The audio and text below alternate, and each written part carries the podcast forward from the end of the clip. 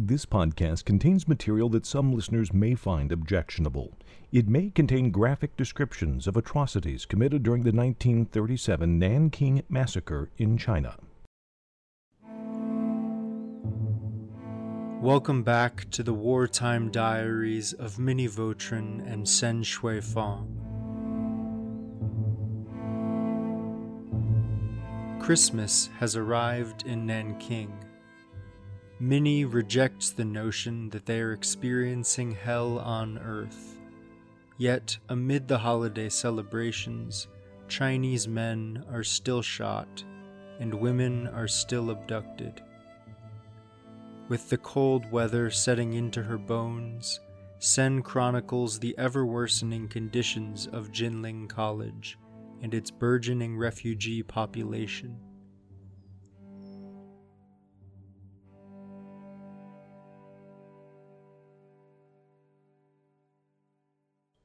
Christmas Eve, 1937, from the Diary of Minnie Vautrin.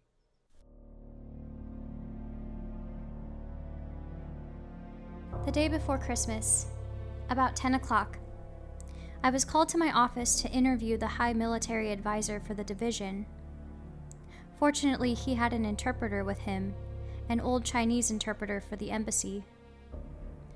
The request was that they be allowed to pick out the prostitute women from our 10,000 refugees. They said they wanted 100. They feel if they can start a regular licensed place for the soldiers, then they will not molest innocent and decent women.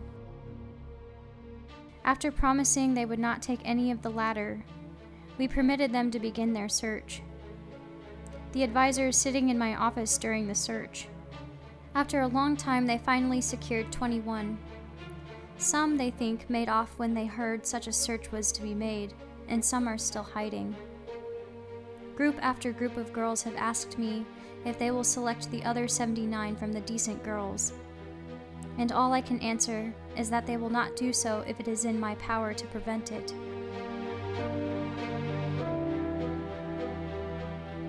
This afternoon, Mary has been decorating a Christmas tree in the room for our Christmas services. Have chosen a north facing room upstairs for which I have a heavy green curtain for the one window. The room is lovely now with its heavenly bamboo, its Christmas tree, its red Christmas scrolls. This evening at 6:30, we had a simple Christmas service. There with only ourselves and Mrs. Sen's daughter-in-law and four children. The little children enjoyed the simple gifts. It was wrong not to have something for them, although the grandmother did not approve. Tomorrow we shall use the room four times for other groups. At 4:30, went over to the University of Nanking to check out the report that a number of weeping women brought to me. They were told that a number of men have been selected out from refugees and are to be killed unless they are identified at once.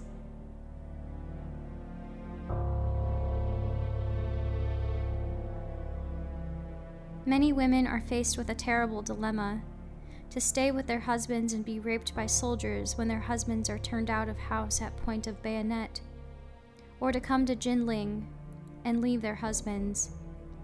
The latter then runs risk of being carried off and killed. Stray groups of soldiers have almost ceased to come to the campus since we have the guard and patrol at the gate. This lessens the strain for me a great deal. Great fires still light up the southern and eastern sky. Evidently, all shops are being thoroughly looted and then burned. I do not want to see Nanking, for I am sure it is a desolate waste. People say conditions in city are somewhat better. Still no connection with outside world. I learned this from calling at American Embassy today.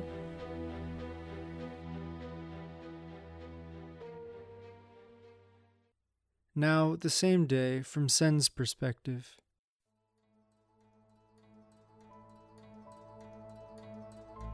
Yesterday, the soldiers guarding the gate were better.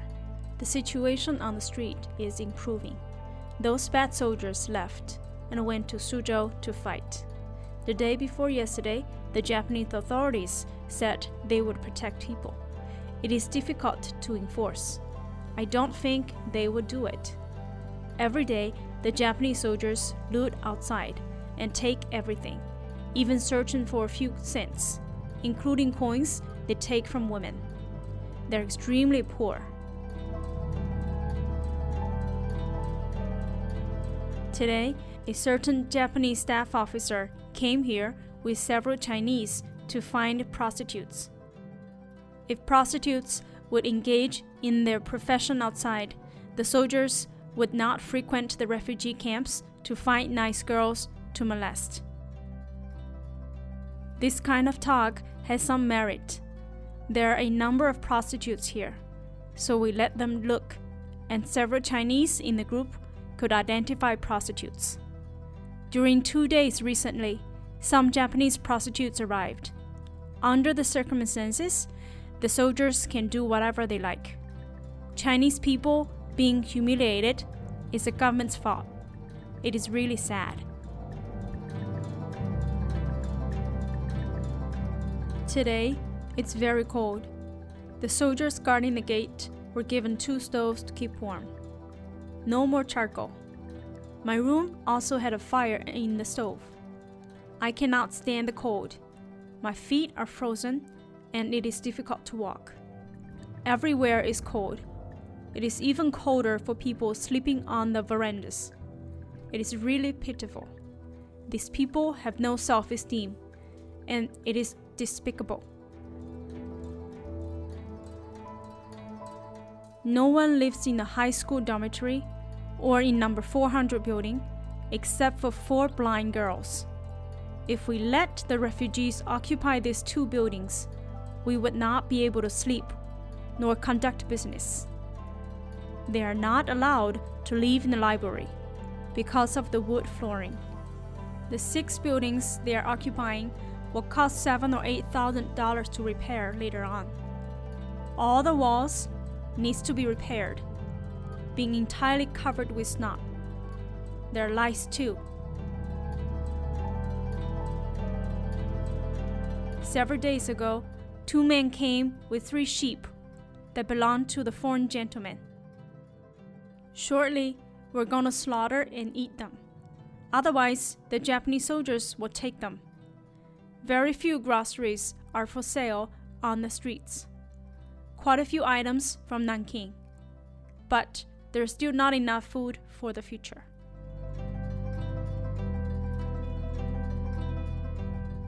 I have to hide the diary every time after I write, fearing it will be confiscated by the Japanese soldiers. So does Vautrin. Today, another child died after a long illness. Every day, there are births, deaths, and sicknesses. They are unavoidable among some 10,000 people.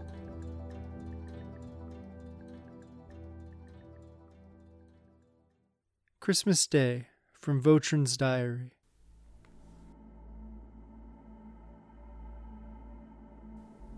At Christmas dinner today, Searle Bates said he had been trying to write an article on Christmas in hell.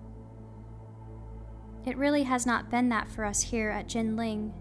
In fact, we have had some bits of heaven on our campus, although the day certainly has been different from any Christmas I have ever experienced at Jinling.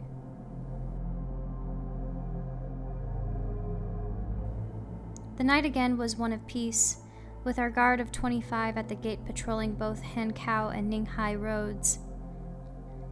For the first time in weeks and weeks, I slept soundly through the night.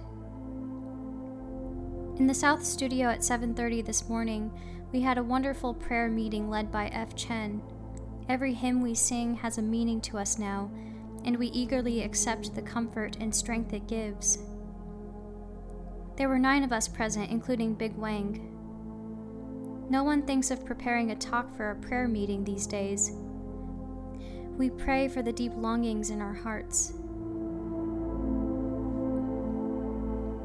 At 12:30, Blanche and I went over to Buck home for Christmas dinner.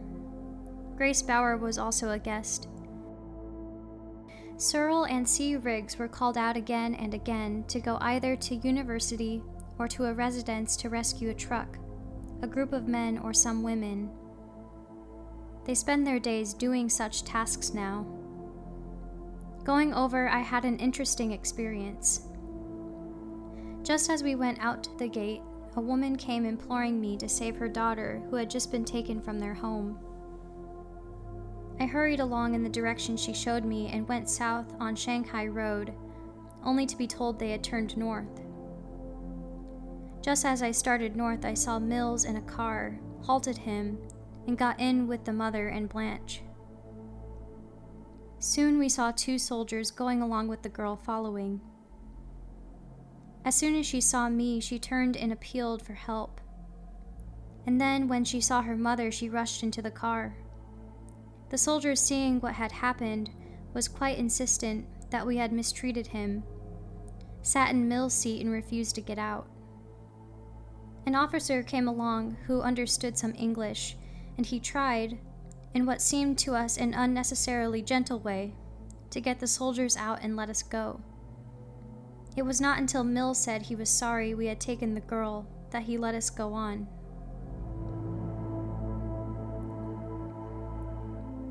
At 2 this afternoon, a very successful Christmas was held for campus servants in the Little Christmas Chapel, Miss Wang in charge. At 3, Miss Lowe had a Christmas service for the Christian neighborhood women and some refugee families on campus. At 7 this evening, Miss Chuwei had a Christmas service for the day school pupils and the other children who have helped her in the service corps. We could do nothing for the large group of refugees, impossible to handle.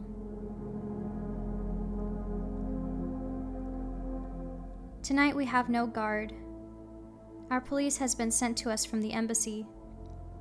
Soldiers are being moved out of the city. Some of our refugees going home. Although SMB says it has been a bad day at the University of Nanking, so far as taking women is concerned.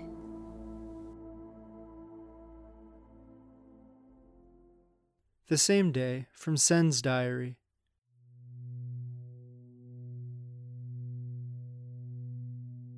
Today is Christmas.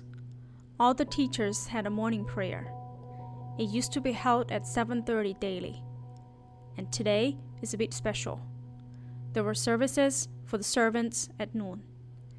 Miss Lowe's congregations in the afternoon and Xue Yuling's youth service court at night. All were held in the high school. Vautrin and Twinem decorated a room for the services. Last night there was a tea party for teachers, and the children of my family also attended. Vautrin was on guard outside the room. Nor did I attend the party in fear that soldiers would barge in. Mr. Bates and others invited four of us Vautrin, Twinem, Wu, and me for dinner. Twinem and I did not go in order to watch the campus, fearing soldiers coming. Besides, I have no appetite. I'm really sad about this kind of situation whenever I think about it. During the past two days, although fewer soldiers came, the situation in people's homes was still the same. The soldiers guarding here have been transferred out. Only one military police and one police remain.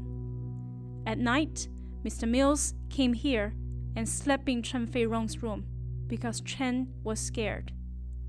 When the guarding soldiers were here, Chang Zifu let them use his room. Most of the things in the room belonged to his relatives and friends and were taken away by those soldiers, including military uniforms and other things. Wu Chun heard that Chang Zifu had these things in his room. Fortunately, Mr. Shen's home is not looted because Mr. Shah guards the doorway, which makes it impassable. The room had things that belonged to Chinese government personnel, though civilian officers. Today, there's so many patients. Most have diarrhea.